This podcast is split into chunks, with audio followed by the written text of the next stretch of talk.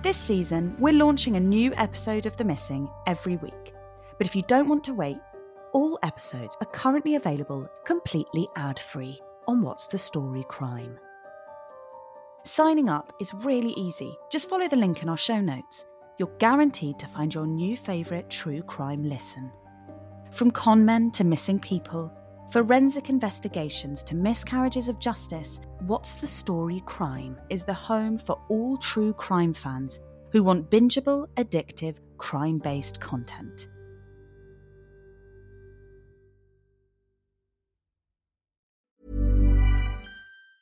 This Mother's Day, celebrate the extraordinary women in your life with a heartfelt gift from Blue Nile. Whether it's for your mom, a mother figure, or yourself as a mom, find that perfect piece to express your love and appreciation. Explore Blue Nile's exquisite pearls and mesmerizing gemstones that she's sure to love. Enjoy fast shipping options like guaranteed free shipping and returns. Make this Mother's Day unforgettable with a piece from Blue Nile. Right now, get up to 50% off at BlueNile.com. That's BlueNile.com. Ryan Reynolds here from Mint Mobile. With the price of just about everything going up during inflation, we thought we'd bring our prices down. So to help us, we brought in a reverse auctioneer, which is apparently a thing. Mint Mobile unlimited premium wireless. Have to get 30, 30, bit to get 30, bit to get 20, 20, 20, bit to get 20, 20, bit to get 15, 15, 15, 15 just 15 bucks a month. So, Give it a try at mintmobile.com slash switch. $45 upfront for three months plus taxes and fees. Promo rate for new customers for limited time. Unlimited more than 40 gigabytes per month. Slows. Full terms at mintmobile.com. The Missing is produced by What's the Story Sounds. They also make lots of other great content, which I think you might like. Why not sign up for What's the Story Crime? On there, you'll find series including The Missing completely ad free, as well as bonus content and even entire series you can't hear elsewhere. Signing up is super easy. Just search for What's the Story Crime in Apple Podcasts or follow the link in our show notes to get access on whatever platform you prefer to listen on. All the information is also available on www.what'sthestorysounds.com forward slash crime.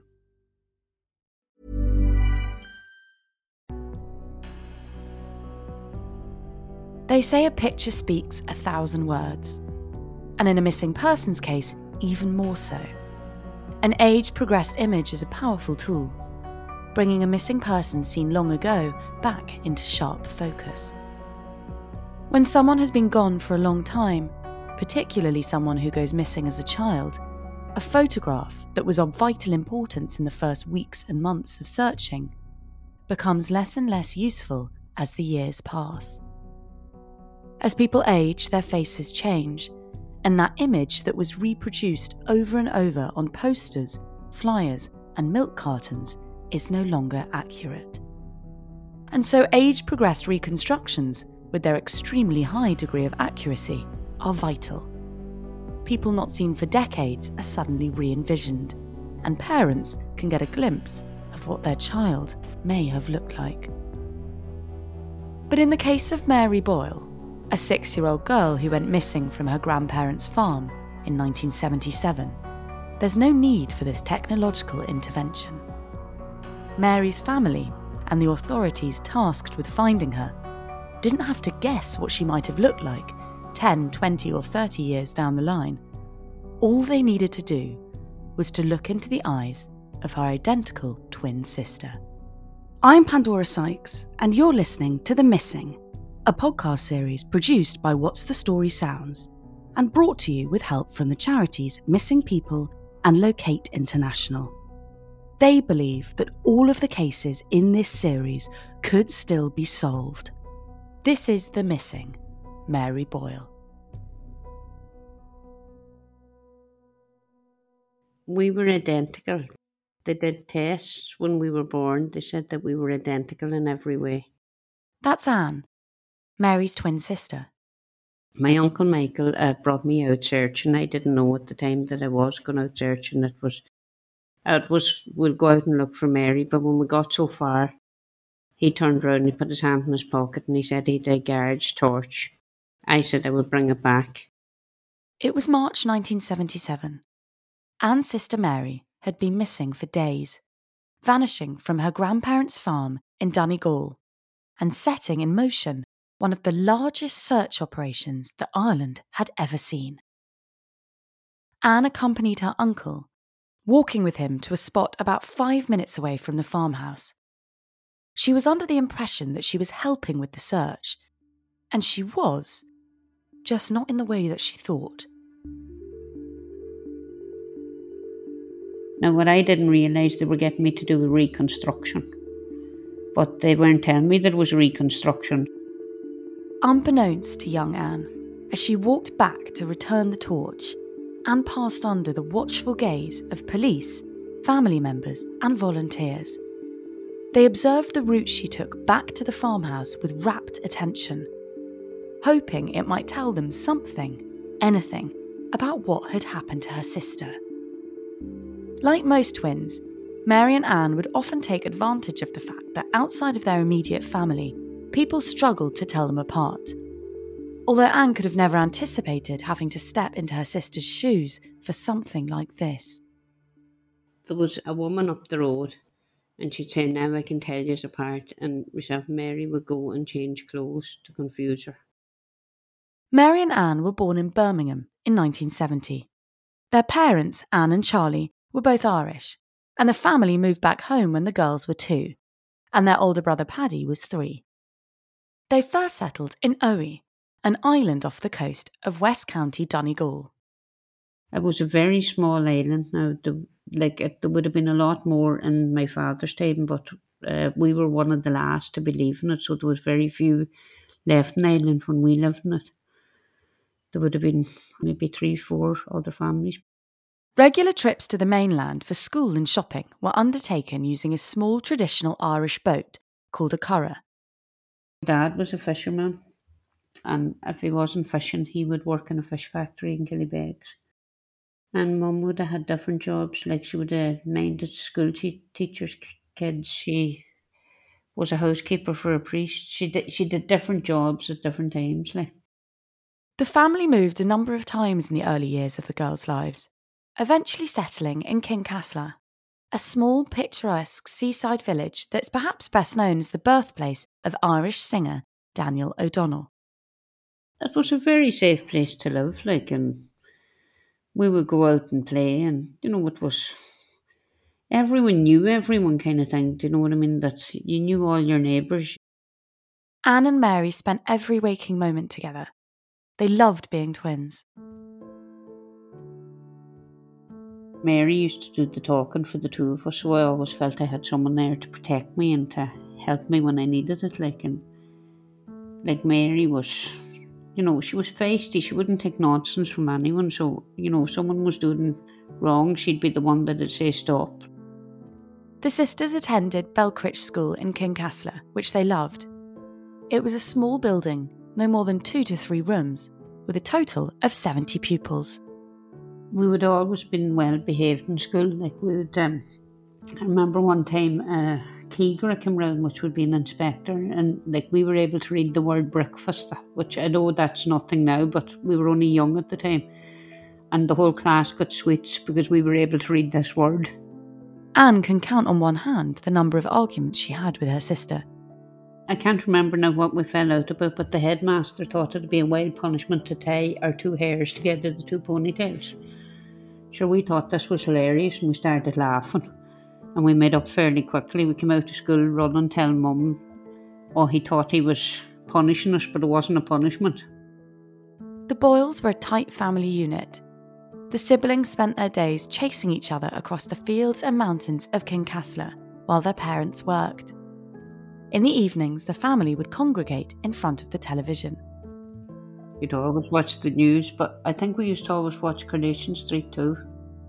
The Boyle children were very fond of their grandparents, Lizzie and Patrick Gallagher, and the family would frequently make the hour long drive to the farm in Cashelard to see them.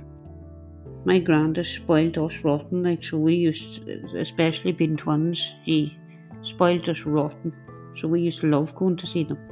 He just was that proud of us, and you know, when anyone would come in, he'd wake them up to show the twins, even though we'd be sleeping, kind of thing. He'd say any visitors would have to see the twins, and like he was just good to us. Like he would, you know, give us sweets or crisps or he was very good like. The grandparents' farm was a humble operation with a few cattle and a handful of chickens. I know they had a good few acres at the time, but it wasn't good land. You know, it was just a normal kind of run of the mill farm, really. They had a turf shed down the lane and, you know, the just a normal run of the mill farm. In March 1997, the family made their usual trip up to Cashelard. We went up on St. Patrick's Day because um, 11 years previous, on 1966, my uncle was killed on the St. Patrick's night. He crashed the tractor St. Patrick's night. So his anniversary was on, so we went up for his anniversary mass. We weren't actually supposed to stay, but we ended up staying the night. Anne remembers leaving the chapel after Mass and going to the market stalls in the nearby village of Belleek. The only thing I can remember is that we went to the market and we were wanting to get these one mil toys, and um, we couldn't get them because there was two to be gotten. That would have been too dear getting the two. As parents of six year old twins will no doubt attest, when it comes to gifts, you're either buying two of something or you're buying nothing. We came back to the grandparents' house after, and I think we were still meant to go home, and we decided then we'd stay the night. You know, I think that we had just, you know, gone for a visit, but we were, I don't think we'd intended to stay. And then we just, you know, got too late and we said, you know what, we'll just stay. The following day, the extended Boyle family, which included Mary's aunt and uncle, Eva and Jerry, as well as their kids, Jared and Gregory, ate dinner together in the farmhouse. The whole family would have had dinner together. Like the, the adults probably would be at one table and the kids maybe at another table. They finished their meal at around 2.30, 3 o'clock. I remember that after dinner, um, myself and my brother was going out to play. And we asked Mary, was she coming out? And she said no, she was staying in to help mum with the dishes. It was the last time Anne would ever see her twin alive.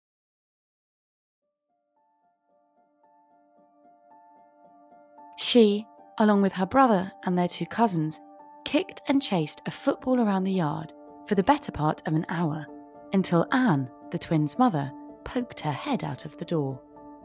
My grandfather kept saying to my mother, uh, check the kids.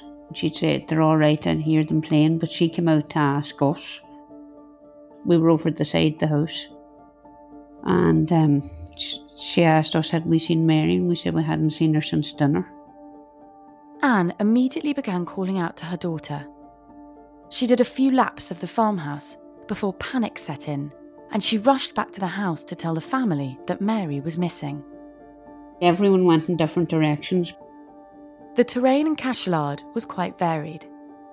There was bogland, a forest, and two lakes, not to mention the mountains. All places where a young child could conceivably lose themselves. The twins' mother jumped in the car and drove down to the lake, where she crossed paths with a man named PJ and his companion. He was fishing in the lake, and my mother went round with the car and asked had they seen a little girl, and they, they said they hadn't. So at the time, there was no phones, or you know, there wasn't. It's not like nowadays where there was a load of phones. There was only. So they said they would drive into Ballyshannon and alert the guards. After the initial search turned up nothing, the family reconvened at the house. It was now about 4 pm and the sky was darkening. It was at this point that Jerry, the twins' uncle, informed the family that after dinner Mary had followed him while he was running a quick errand. He was returning the ladder to a neighbour's house, and she followed him. And then he said that they came to water, and Mary was scared of water. That she wouldn't go through the water, so she turned round and went back to the house, but she never made it back to the house. The neighbour's house in question was only a five minute walk away from Lizzie and Patrick's farm. It would just have been a, a couple of fields. You would see the roof of one house from the other house. After Mary had reached the puddle in the path and decided to turn back, Jerry carried on with the ladder to the neighbour's house, where he spent roughly 30 minutes chatting before returning to the farm. Not long after, Anne noticed that her daughter was missing. We knew that something bad was happening, that there was no sign of Mary, but like we, I thought she'd be found in no length of time. Whilst the family conducted their increasingly frantic search of the surrounding area, Anne and the rest of the children were brought to the uncle's house nearby in an effort to insulate them from the panicked environment of the farmhouse. The whole thing was scary because, like, you went from just being yourselves and then there was people everywhere. Like, so it was, it was scary as a child, it was. Do you know, when you were kind of, what's going on here? As the hours rolled by, tensions escalated. For Anne, the whole thing felt surreal. Her sister was not the type of child to wander off on her own. She was a very thoughtful kind of person, do you know what I mean? And she would always tell you where she was, kind of thing. By 6 pm, the police, having been informed of the situation by PJ the fisherman, had arrived.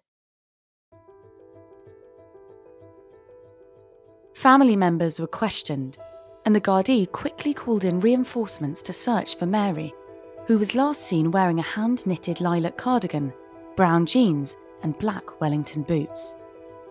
There was a, a drama festival on in Ballyshannon, and it was announced at the festival about a little girl being missing, and uh, people landed out after the festival to help.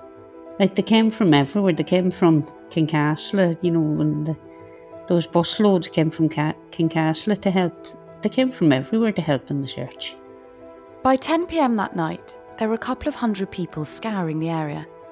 Dozens of torch beams cut through the darkness as the Boyle family, the Gardaí, and the people of Ballyshannon searched high and low for Mary.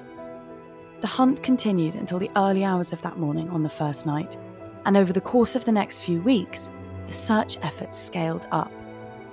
There's a lake, I'd say it's about a mile and a half away from the house. Lake Columkill. Now it could be slightly more, but I know it's behind the house anyway. And um, they drained that. That's where the man was fishing. The search of the lake was inevitable, an obvious theory for police to lean towards.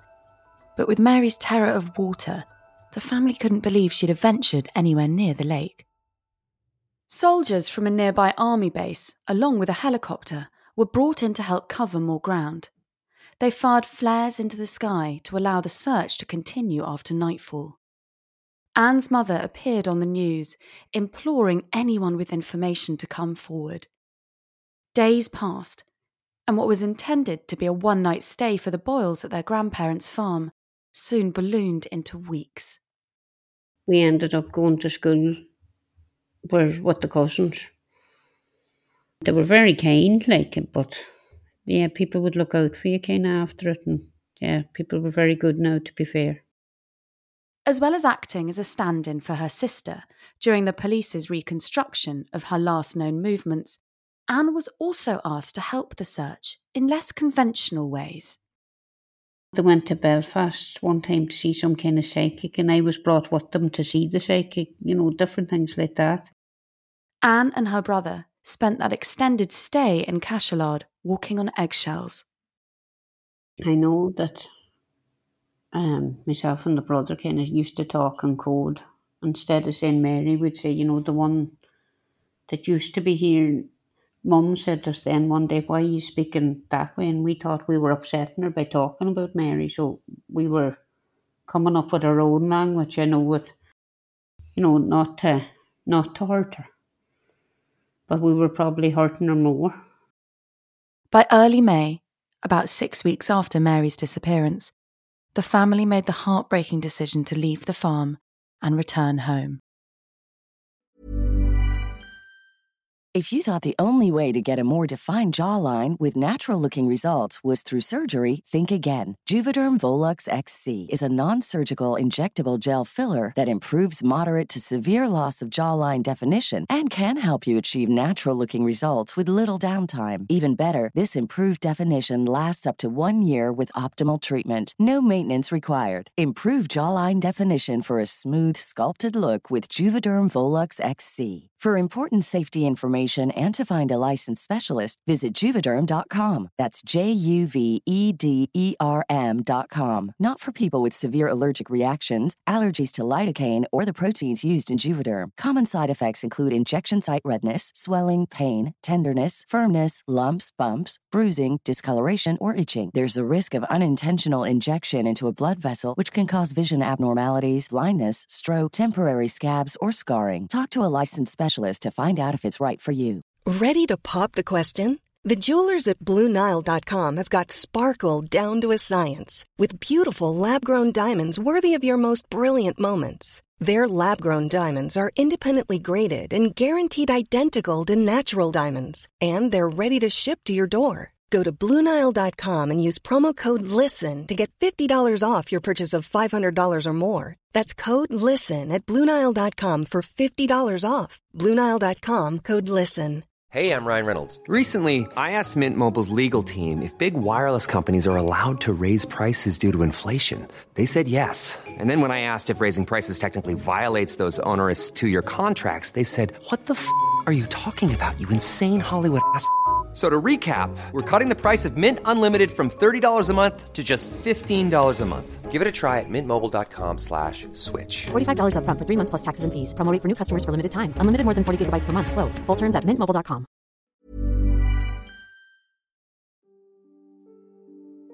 Anne remembers that drive back to Kincasslagh in her dad's blue Toyota Carina like it was yesterday. We were all saying Mary should be with us, like him. It, it was very hard to drive away, very, very hard. You know, like we did keep going back, but it was very hard to do. Mary's absence was felt across every inch of the family home. It changed everything in the house. For starters, everywhere I went, I used to be holding on to Mum's hand, scared that someone was coming for me. Everyone's life changed. To know that you had to get, try and make a life for yourself without Mary, but not forget Mary either. Like you're always thinking of her, so The trauma Anne endured at the loss of her twin manifested in unexpected ways. once I went back to school, my handwriting deteriorated altogether. Like I couldn't join nothing. I was just scribbled like a child completely. You know, that just say someone learning to write. I'd have big letters. The handwriting went backwards, alright, yeah. Anne was clearly in need of professional support, but this was Ireland in the 1970s, and the idea that she might need to speak to someone about what had happened to her sister was never even suggested. Instead, she and the rest of her family had to find their own ways to navigate through a world without Mary and wrestle with the complex emotional void only those who have experienced the disappearance of a loved one can truly understand. Anne's parents still made regular trips back to the farm, but as the weeks and months went by, the search wound down. There was no lack of rumours about what may have happened to Mary, however. A mysterious red Volkswagen was supposedly spotted near the lake on the day of Mary's disappearance. No one local to the area owned a car fitting that description. Could the driver of this vehicle have been involved in Mary's disappearance? Theories became increasingly salacious rather than logical. It was suggested that a local traveller family could be responsible, a theory born out of prejudice rather than any available evidence, or perhaps a paedophile ring, whose very existence was theoretical at best. It was even posited that Mary had been abducted and murdered by Robert Black, a notorious British child killer who was active in the UK and Ireland around the time of Mary's disappearance. But that too was a red herring.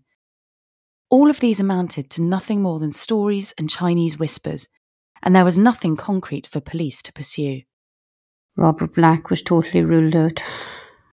You can hear the frustration in Anne's voice when these theories are put to her.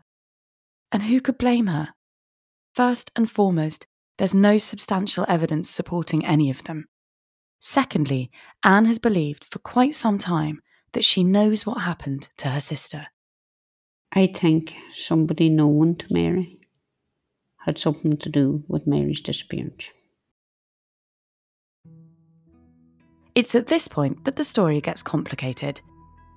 Anne's theory is based on alleged conversations between other members of the extended Boyle family, in which it was supposedly revealed that someone was involved in her disappearance. Someone with powerful friends who had the political clout to fend off any criminal investigation.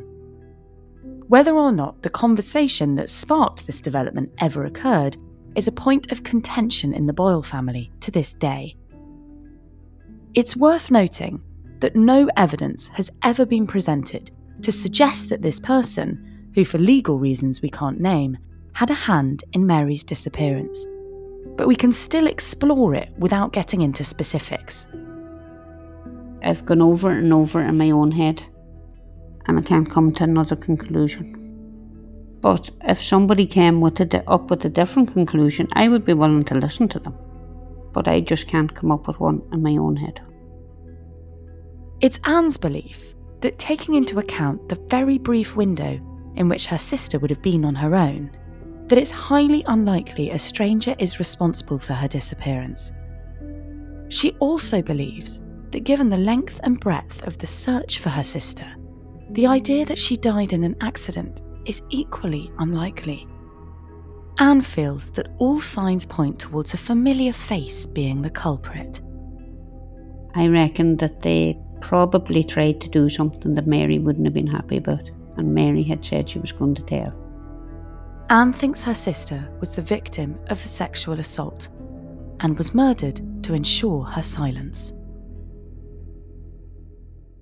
I can't come up with another conclusion. Like, I've tried, and believe me, I would rather if I could come up with another conclusion, but I can't. It would be easier all round for us if something different had happened, Mary. Because nobody wants that. Do you know what I mean? That.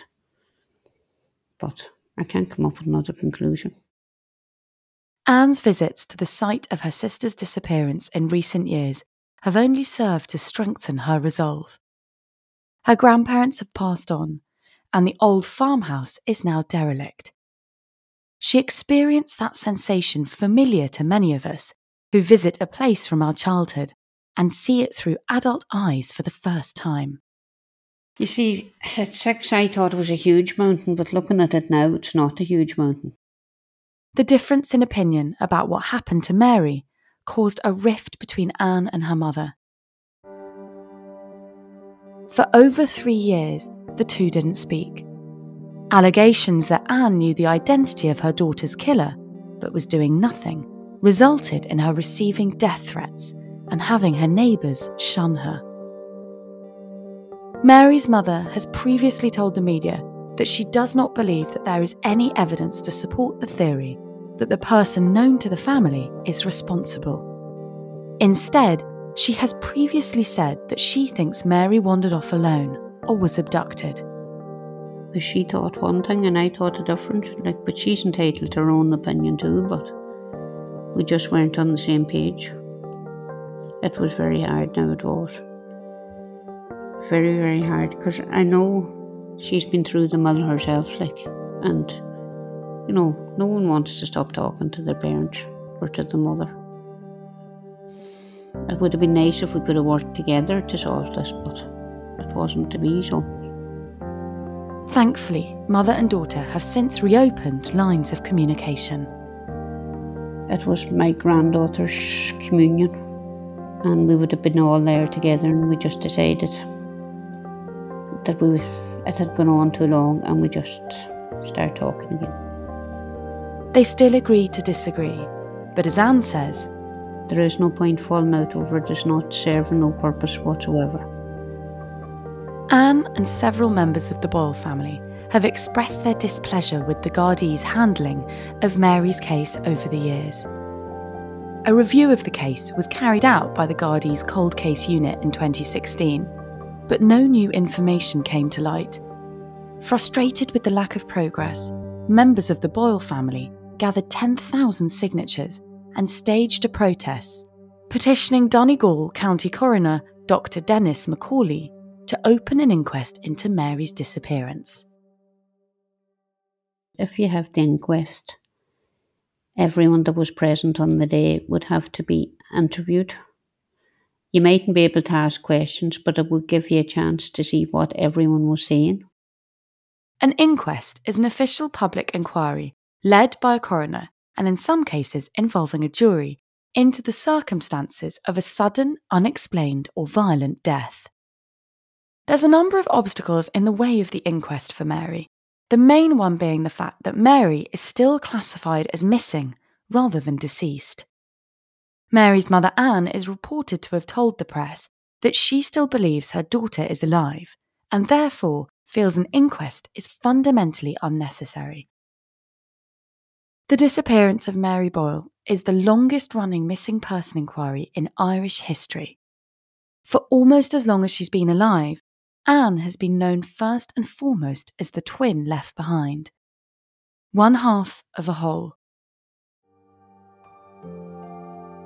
It's something she has understandably complex feelings about. It doesn't as such annoy me, but I'd be very careful who I tell sometimes.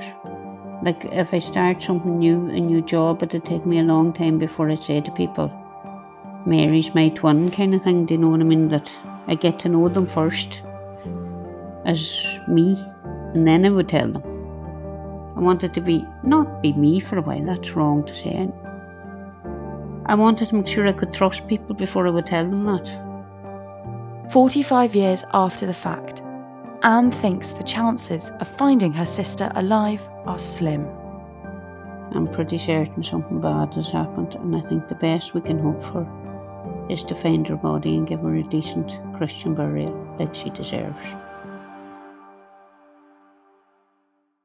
Do you know anything that could provide Anne and her family with the closure they so desperately need? As says, would they please come forward whatever little bit of information they have and put an end to this torture? Because that's what it is a torture of not knowing where she is, or, you know, if we had a grave to visit, it's not not you know, most people wouldn't want a grave, but if you have, you know, because a grave is final, but we have nothing. I want a grave to be able to go to a grave and talk to Mary. Like I talk to her all the time in my head, but you know what I mean? I want to somewhere where I can go and pray. Like and bury her down beside my dad. Like I, I don't really think it's too much to ask for to have her buried in the family grave. In many cases, it takes just one piece of information to lead police or family to the answers they crave. If you know what happened to Mary, your information could be vital. Even if you've never heard of Mary Boyle before listening to this episode, you could still help. Visit our website, themissingpodcast.org, where you'll find more information on this and every other case we featured in the series. There's also links where you can share vital information on these cases with the experts at Locate International. They've set up a team to investigate these cases and explore any information that comes in. The series is also made with the help of missing people, who work tirelessly to support the families of the missing. Their helpline is open to offer support and advice if you've been affected by anything in this episode. You can reach them by calling or texting 116 000 or by emailing them at 116 000 at missingpeople.org.uk. We can't say this enough. It takes just one person with the right information to solve any of the cases in this series.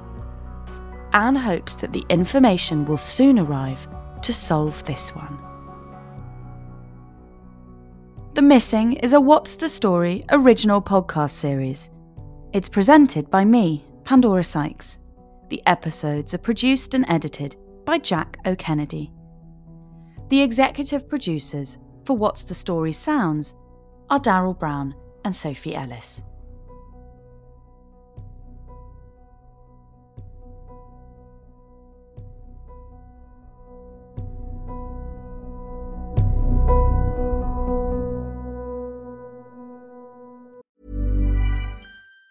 Planning for your next trip? Elevate your travel style with Quince. Quince has all the jet setting essentials you'll want for your next getaway, like European linen, premium luggage options, buttery soft Italian leather bags, and so much more. And it's all priced at 50 to 80% less than similar brands. Plus, Quince only works with factories that use safe and ethical manufacturing practices. Pack your bags with high-quality essentials you'll be wearing for vacations to come with Quince. Go to quince.com slash trip for free shipping and 365-day returns. Summer's just around the corner, so give your body the care it deserves with Osea's best-selling Undaria Algae Body Oil.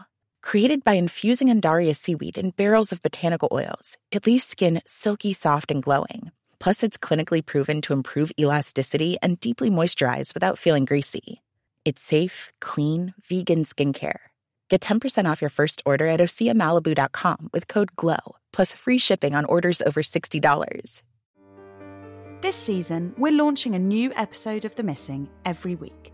But if you don't want to wait, you can listen to them exclusively on What's the Story Crime. Just search for What's the Story Crime in Apple Podcasts or follow the link in our show notes to get access on whatever platform you prefer to listen on.